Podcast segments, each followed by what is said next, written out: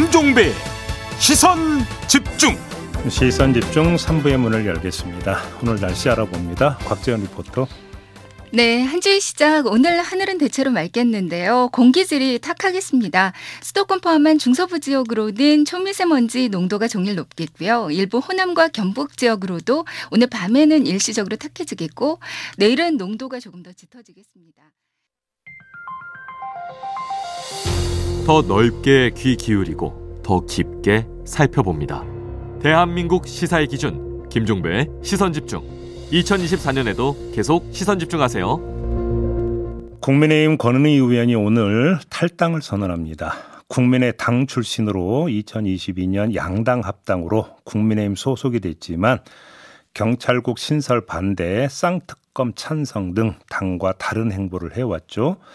자, 탈당 후 어디로 갈지의 관심사인데요. 직접 들어보겠습니다. 의원님 나와 계시죠? 네, 안녕하십니까. 네, 지금 심경은 어떠십니까?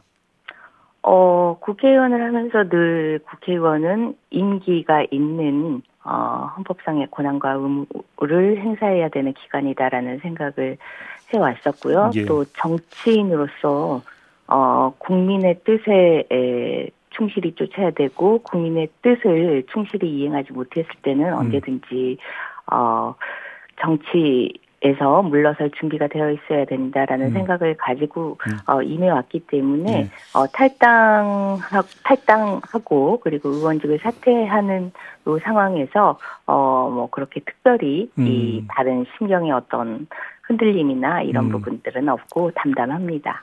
그 국민의힘과 국민의당이 합당할 때부터 의원님 스스로 제명을 요구를 했었잖아요. 네. 근데 물론 제명은 이제 이루어지지 않았고 결국 이제 탈당으로 이렇게 이제 선택을 하셨는데 네. 혹시 후련하십니까?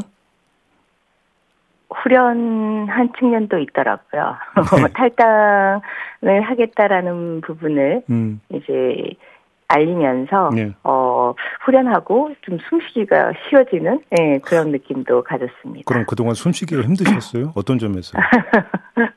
많이 답답했었죠. 어떤 어, 점이 가장 답답하셨어요, 그렇게?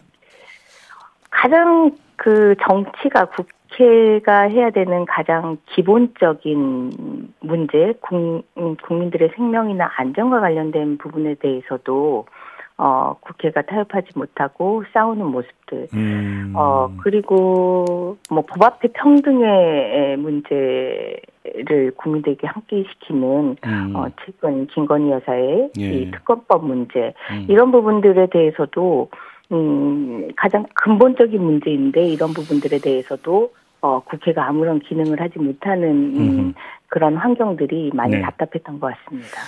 그래요. 아무튼 그 보도를 보니까 이 탈당 의사를 원내 지도부에 알렸다고 하시 거 하던데 네. 지도부 반응은 좀 어땠어요? 어 이제 탈당하겠다라는 것은 이제 에, 음, 인사를 드리는 거 아니겠습니까? 네, 네. 어 뭐 그러다 보니 아무래도 어 인간적인 대화들이 오게 오, 고 가게 됐고 음. 어 그래서 인간적인 부분에서 어 못해줬던 부분들 음. 그리고 또 고마웠던 부분들 이런 부분들을 어, 이야기하는 뭐 그런 자리였습니다. 한동훈 비대위원장이 뭐 그러니까 만류하거나 이런지는 않았습니까? 아 한동훈 비대위원장에게는 따로 알리지 않았고요. 네. 어, 윤재욱 대표나 어, 예전에 함께 있었던 안철수 대표, 음. 어, 이런 원내 지도부에게 그 결심을 알렸습니다. 안철수, 안철수 전 대표는 뭐라고 하시던 거예요? 안철수 대표하고는 정말 허심탄회한 대화를 나눴었는데요. 네. 음, 제3지대 사실 10년의 공간을 음. 안철수 대표가 그 열었던 음 정치 지도자였지 않습니까? 네네네. 네, 네. 아, 그런 10년의 공간 속에서 제가 어 제3지대에서 소신을 음. 가지고 정치를 할 수 있게 되었다라는 부분에 대해서 음. 어 감사함을 표했고 다만 지난 대선 과정에서의 이런 갑작스런 신경의 변화로 음. 어그 단일화하고 합당한 부분에 대해서는 제가 여전히 예, 여전히 아쉬움이 있다라는 부분들을 음. 말씀을 드렸는데 네. 그때 왜 그런 결심을 하게 됐는지 음. 이 말씀을 하시고 그때 판단했던 그 양당 정치 하에서의 어떤 암울함, 음, 이런 부분들은 여전히 이 양당 정치 하에서 제3지대가 살아, 어, 남, 남는 음. 것이 이 아주 어렵다라고 보고 있다라는 그런 현실적인 판단들, 뭐 음. 그런 부분들을 들었습니다. 그래요. 그러면 안철수 의원과는 오늘 탈당 선언으로 사실상 정치적 결별을 했다 이렇게 해석을 해도 되는 걸까요? 음, 정치적으로 길을 달리 한 거는 지난, 음, 합당, 예. 아, 예, 이후 정치적으로 길을 달리 했고요. 네. 예, 다만 그간 10년의 예, 세월 동안 함께 예, 해왔던 음. 그 험난한 제3지대 어, 생활들이 있기 때문에 네. 그런 부분들에 대해서는 음, 편하게 인간적으로 교류를 하고 있습니다. 지금 조금 전에 의원님께서 국민의 생명과 안전이라든지 법 없이 평등을 강조를 하셨잖아요. 그러니까 네. 예를 들어서 이제 뭐 연결이 되는 게 이태원 특별법이나 김건희 특검법 아니겠습니까? 네, 맞습니다. 자, 그럼 한번 질문을 제가 이렇게 드려볼게요. 네. 이게 이제 상당히 중요하다고 판단을 하셨다면 네, 그 재의결할 때까지 기다려서 한 표를 행사하는 게 오히려 이제 그 도움이 되는 게 아닌가라는 어떤 이런 지적도 있을 법한데 지금 네. 탈당을 선언하면 이제 의원직을 잃게 되시는 거잖아요. 네, 맞습니다. 왜 그런 선택을 하시게 됐던 걸까요? 그러면? 어, 빠르면 2월 1일 본회의에 상정이 되고요. 네. 네, 지금 현재의 분위기로서는 2월 1일의 상정이 또 담보되지 못하는 그 이후로 미뤄질 수도 어, 있는 상황입니다. 재의결 말씀하시는 거죠? 아, 예, 예. 그리고 본회의의 투표 결과가 음, 뭐 지금 현재 국민의힘의 그 분위기를 보시면 음, 어떤 이탈표라는 부분들이 발생을 해서 음. 어, 재의결 결과가 아, 바뀔 것 같은 그런 분위기는 전혀 아니고요. 아니다. 음. 예, 그래서 이런 부분들에 대해서는 어, 재의결을 통해서 표 계산을 하나 하나 하는 것이 중요한 것이 아니라 음, 아, 오히려 국민들께서 정말 정말 가장 근본적인 문제, 기본적인 문제마저도 음, 여당이 책임을 지려 하지 않고 책임을 회피하고 음. 어, 그런 부분들에 대해서 어, 정확하게 아시는 것이 훨씬 더 중요한 문제라고 생각합니다. 그럼 뭐 여의도를 어떤 지배했던 썰이 있잖아요. 그러니까 네. 그이 공천이 이루어지고 여기서 탈락자가 나올 텐데 네. 재의결 시점을 그 뒤로 미루면 탈락자가 나오고 이 탈락자가 재의결을 할 때 찬성표를 던질 수도 있지 않겠느냐 네. 이런 썰이 많이 지배를 했었는데 비현실적인 얘기다 의원님 이렇게 간주를 하신 겁니까? 실질적으로 예, 이탈표가 그렇게 의미 있게 나올 수 있는 상황은 어, 아니라고 보고 있고요. 또 네. 마냥 예. 마냥 이 공천이 끝날 때까지 그래서 뭐 공천 끝나는 사람의 신경의 변화를 음. 어, 기다리면서까지 음흠. 이렇게 또 연기가 될 수 있는 상황도 아니기 때문에 네. 예, 표계산 하나 하나의 의미보다는 음. 어, 국민들께 가장 음, 국민의 가장 기본적인 음. 생명과 안전 네. 그리고 법 앞에 평등의 문제조차도 네. 어, 책임을 회피하고 있다라는 부분들을 명확하게 알리는 것이 음. 예, 가장 중요하다라고 보고 있습니다. 그럼 말 나온 김에 지금 이태원 특별법 같은 경우는 내일 국무회의에서 거부권 행사가 이루어질 것 같다라는 게 지금 뭐 네. 일반적인 지금 뭐 전망인데 네. 그렇게 전제한다면 어떤 평가를 하시겠습니까? 아, 과연, 음, 우리가 대통령이 있는가라는 자문을 하게 하는 상황이라고 보고 있고요. 예. 이 이태원 상황과 관련해서 그 대통령이 당시에도 보였던 반응이 음. 법적인 문제가 있으면 책임을 져야지, 네, 네. 뭐, 법적인 문제도 없는데 어떻게 책임을 지우, 지우라는 것이냐, 이렇게 얘기를 했는데요. 음. 이 기본적으로 국- 대통령을 비롯한 국가의 고위 공직자들 이분들의 어떤 그 어, 행위에 대해서 네. 법적인 책임을 지우기가 쉽지 않습니다. 우리나라 법 구조 자체가 우리나라 법 구조뿐만 아니라 음. 법 구조 자체가 그렇습니다. 아하, 법은 네. 법은 대부분 무언가를 현장에서 행하는 실무자들, 음. 실무자들이 행할 구체적으로 행하도록 되어 있는데 하지 않았을 때 네. 또는 어 무언가를 행하도록 지시받았는데 그것을 잘못 행했을 때 음. 이럴 때 법이 집행하도록 그 법이 체계화되어 있는 거고요. 네. 위에서 포괄적으로 현명하게 대처해라, 현장에 잘 대처해라 이렇게 포괄적인 지시를 하는 사람들에게 음. 법을 적용하는 그런 그 법 체계가 아닙니다. 어, 그렇기 어. 때문에 예, 대통령이 정치적인 책임을 묻는 거고요. 음. 그런 정치적인 책임의 일환으로 어, 탄핵 소추라는 것도 있는 거고요. 네. 그런데 이 대통령이 본인이 해야 할 먼저 사전적인 예방의 어떤 그 문제가 전혀 이루어지지 않았고 네. 사전 예방이 이루어지지 않은 것에 대해서 음. 어 대통령으로서 어 물어야 할 정치적인 책임을 전혀 묻지 않고 음. 오히려 어 실무자들에게만 책임을 전가시키는 법적인 문제로 이걸 따져보겠다 이런 자세를 가진 보여줬는데 네. 이거는 기본적으로 어, 대통령의 국정 운영이 없는 상태다 이렇게 예, 보셔도 될 것 같습니다. 근데 의원님의 그런 진단에 따르면 약간 난감해지는 게 이태원 네. 특별법의 핵심 내용은 특별조사위 설치잖아요. 네네. 근데 특별조사위를 설치를 해서 조사를 한다 한들 지금 의원님이 네. 지금 말씀하신 대로 우리나라의 법 구조가 그렇다면 상층부에게 네. 책임, 법적 책임을 묻는 건 어렵다라는 똑같은 결론에 그러니까 봉착하게 되는 거 아닙니까?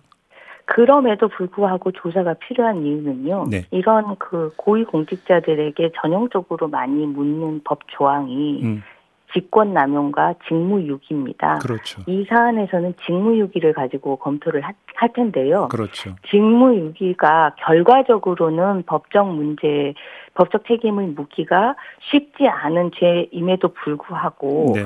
직무유기에 대한 부분들에 대한 조사가 있어야지 사후에 음, 이 사전 예방이라는 부분들이 작용할 수 있는 거고 체계 체계화될 수 있는 것이기 때문에 반드시 해야 음, 되는 겁니다. 경종을 울려야 된다 이런 말씀이시네요. 네, 당시에 이상민 행안부 장관이 이런 어 다수의 예, 사람이 모이는 이런 음. 상황에서 아무것도 하지 않았는데 음, 상황을 몰라서 하지 않, 않았거나 상황을 알았지만 어떻게 예방해야 될지를 몰라서 어떤 지시를 해야 될지 몰라서 네. 무엇을 파악해야 될지 몰라서 아무것도 음. 하지 않았다면 음, 그렇다면 이, 이 행안부 장관이 당시에 무엇을 했었어야 되는지를 음, 표준을 가지고 조사를 해야 되는 겁니다. 그러, 알겠습니다. 음, 그래야만 음. 어, 반복되지 않을 수 있는 겁니다. 알겠습니다. 좀 다른 질문으로 넘어갈게요. 일단 이제 네. 가장 궁금한 건 탈당 후 혹시 행선지를 정하셨습니까, 의원님?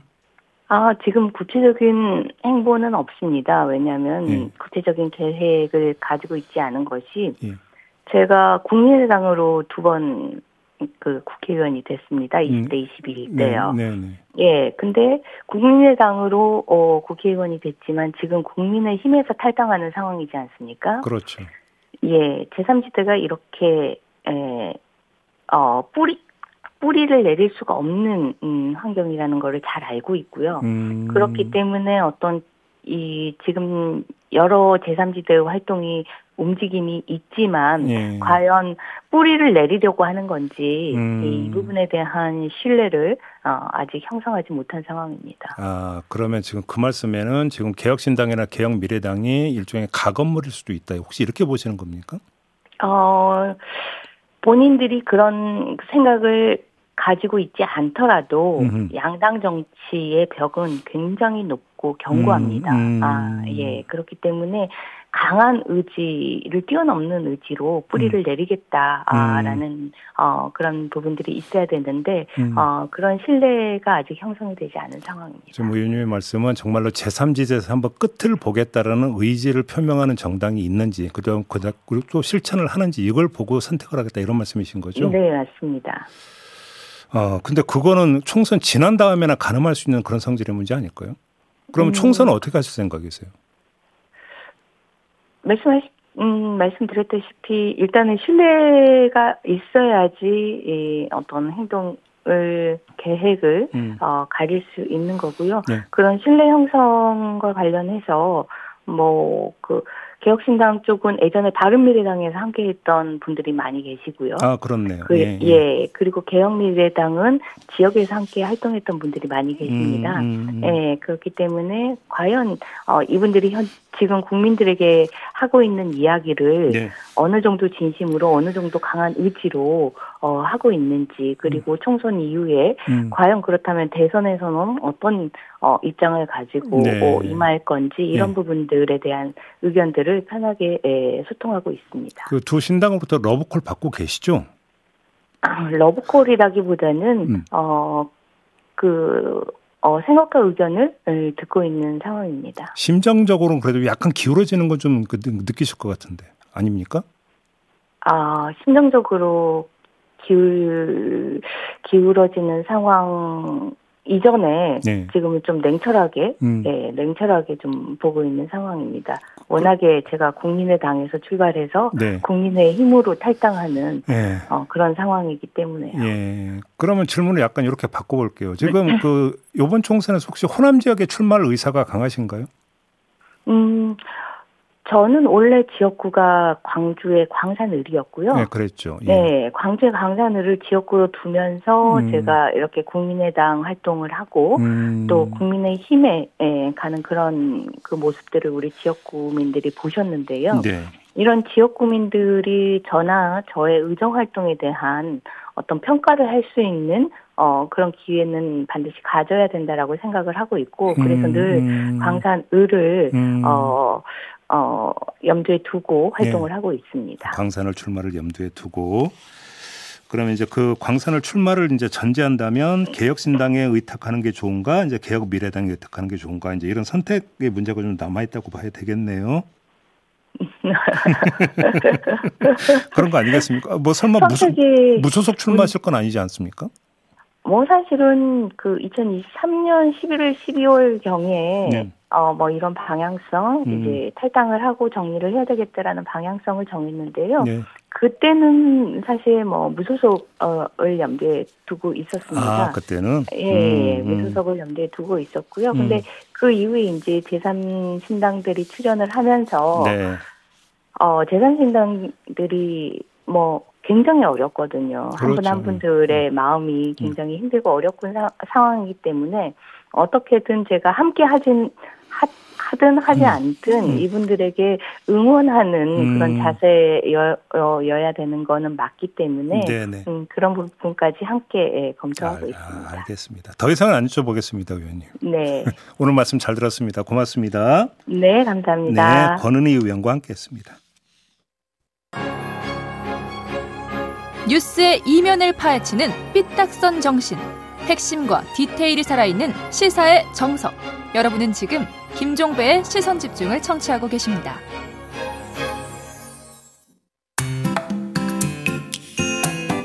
놓쳐선 안 되는 뉴스 빠짐없이 전해드리겠습니다. 여기도 이슈. 이용주 뉴스캐스터와 함께합니다. 어서 오세요. 안녕하세요. 신나는 월요일입니다. 아, 네. 신나십니까? 아, 그렇죠. 기운이 납니다. 아, 예. 예. 젊으시군요. 아, 그렇게 생각을 해야 그렇게 됩니다. 예. 아, 그렇죠. 뭐 그렇긴 합니다. 예. 자, 오늘 이슈는 어떤 겁니까? 자, 지난 토요일이죠. 1월 27일 첫 차부터 이 서울시의 무제한 대중교통 정기권 기후 동행 카드를 사용하게 될 수 있다는 이 이슈입니다. 아마 지금 출근하시는 분들 아마 사용하는 분들도 꽤 계실 것 같은데. 어, 그렇죠. 지금 혹시나 이 사용해 보신 분들 기후 동행 카드 후기 댓글로 좀 알려 주세요. 너무 궁금합니다. 네. 예, 자 어쨌거나 이 모르실 분들을 위해서 잠시 말씀, 말씀드리자면 네. 기후 동행 카드는 서울시가 전국 최초로 선보인 무제한 대중교통 통합 정기권입니다. 네. 월 6만 원대 요금으로 서울 지역 지하철과 심야 버스를 포함한 서울시 면허의 시내버스, 마을버스, 공공자전거, 따릉이까지 무제한으로 이용할 수 있는 카드인데요. 네. 지난 23일부터 판매가 시작돼서 27일까지 5일 동안 총 20만 장 이상이 팔렸다고 합니다. 네. 아, 그리고 또 시범 서비스 첫날인 27일 이용 건수는 총 22만 건이었다고 합니다. 근데 일종의 교통카드잖아요. 예. 근데 왜 카드 이름이 기후동행 카드예요? 어, 기후 동행 카드라는 이름은 이 시민들의 대중교통 이용률을 높여서 기후 위기에 대응하자 이런 목적으로 이제 도입이 됐습니다. 네. 아, 독일의 9 유로 티켓, 프랑스의 월 72.9 유로 정기권, 오스트리아의 기후 티켓 티켓처럼 이미 유럽 지역에서는 일상화된 무제한 교통카드를 우리도 만들자 이렇게 네. 시작을 한 건데요. 네. 자, 연구 결과 이 카드 도입 시 연간 13,000대의 승용차 이용이 감소하고요.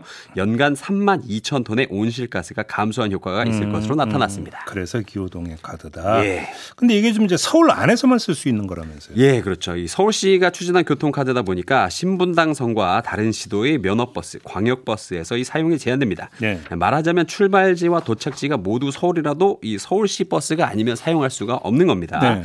그래서 서울시가 시민들의 혼란을 줄이기 위해서 기, 기후동행 카드 이 사용이 가능한 노선 버스 앞 유리창에 이 안내문을 붙여서 운영을 하고 있습니다. 음. 네. 그런데 이 지하철 같은 경우에는 이 안내문을 창문에 붙일 수 없잖아요. 그래서 조금 에, 혼란이 조금 있었습니다. 근데 탈 때는 서울이었는데 내릴 때 경기도면 어떻게 되는 겁니까? 아, 그래서요. 지금 현재 기후동의 카드는 이 서울을 벗어난 지하철역에서는 이 카드를 찍고 내릴 수가 없습니다.